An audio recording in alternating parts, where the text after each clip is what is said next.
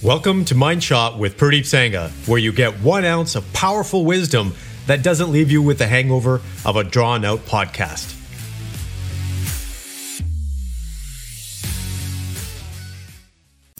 Hey, good morning, complete men. Welcome back to another episode here. So, today's topic is about ADD. And I've noticed this, and maybe you've noticed this, that a lot of guys these days are struggling with keeping their attention on something. So they're either struggling with being able to focus, they're struggling with what we call their working memory or their short term memory, or they just can't stay still. Now, this is really interesting because ADD is one of those mental conditions, and I'm not going to. Uh, I'm not going to say I'm an expert on this whatsoever. I am definitely not. But I do have colleagues that are in this space and I've talked to some of them in terms of what's happening.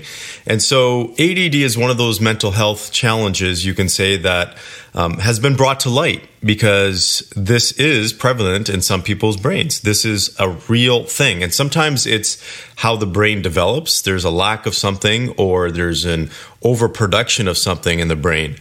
But what I'm also observing is that there's somewhat of a, a little bit of a consistency when it comes to some of the people that think they have ADD and their behavior. And if you've come across someone that says, "Hey, look, I can't, I can't focus. I don't have the memory that I used to," um, those types of behaviors, or maybe that's even you, or you're having a tough time basically reading a book or just listening to someone, you can't remember people's conversations. Well, that might be a sign for you, not necessarily that you have ADD, but something else. Because here's what I believe is also happening. I believe that ADD is legitimate, but I also believe that ADD can be brought on. And I'm not going to talk about the difference between ADD and ADHD, but let's just kind of lump them in in, in a category together. So I think it's actually been brought being brought on more often, more consistently now with people more frequently because of the lifestyles that we live. We live in a very go, go, go lifestyle. We live in a very instant lifestyle. So rather than before where we had to do long form multiplication or addition or subtraction, everything's on a calculator, for example. I was watching my son and he's doing his mathematics on a computer and I'm trying to get him to do it on paper so he understands how to do it in his brain. And it is a different, different world, especially for these younger kids. But long story short, we are being trained to have ADD. If, if you take a look at social media platforms, I've, I talk about this all the time. Not only are they trained to get your attention, but they're trained to take your attention away from other things. So I had a friend who's been diagnosed with ADD and he's been sending me TikTok videos and they're inspirational ones. Some of them are are from uh, some good people out there, and which is great. But I also wanted him to know, and I said this to him. I said the platform that you are on is not helping your ADD because you need slower platforms that can slow your mind down. You don't need a platform that's constantly bombarding you with all the stimulus, which TikTok is exactly about. That's why it's so popular with younger kids because of their attention spans are much shorter.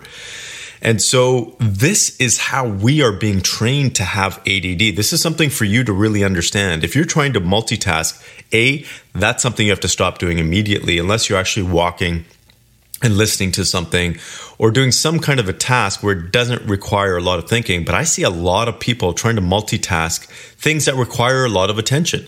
Like if you are speaking to someone, having a conversation, yet you are on your phone looking something up or texting someone else, that is not effective. That will actually enable your brain to have more of those ADD type of symptoms.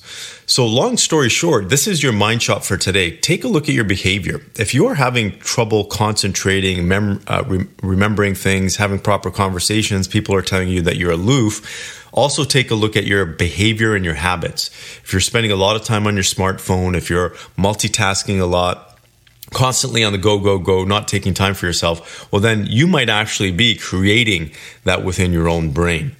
So write down your behavior if you're having those challenges and see which or what of those behaviors are actually causing you to not be able to focus and stuff. You'll find a direct link, I guarantee it. And those are the things that you have to minimize or remove or just alter in your life because it is not fun to not being to not be able to concentrate and it's only getting worse.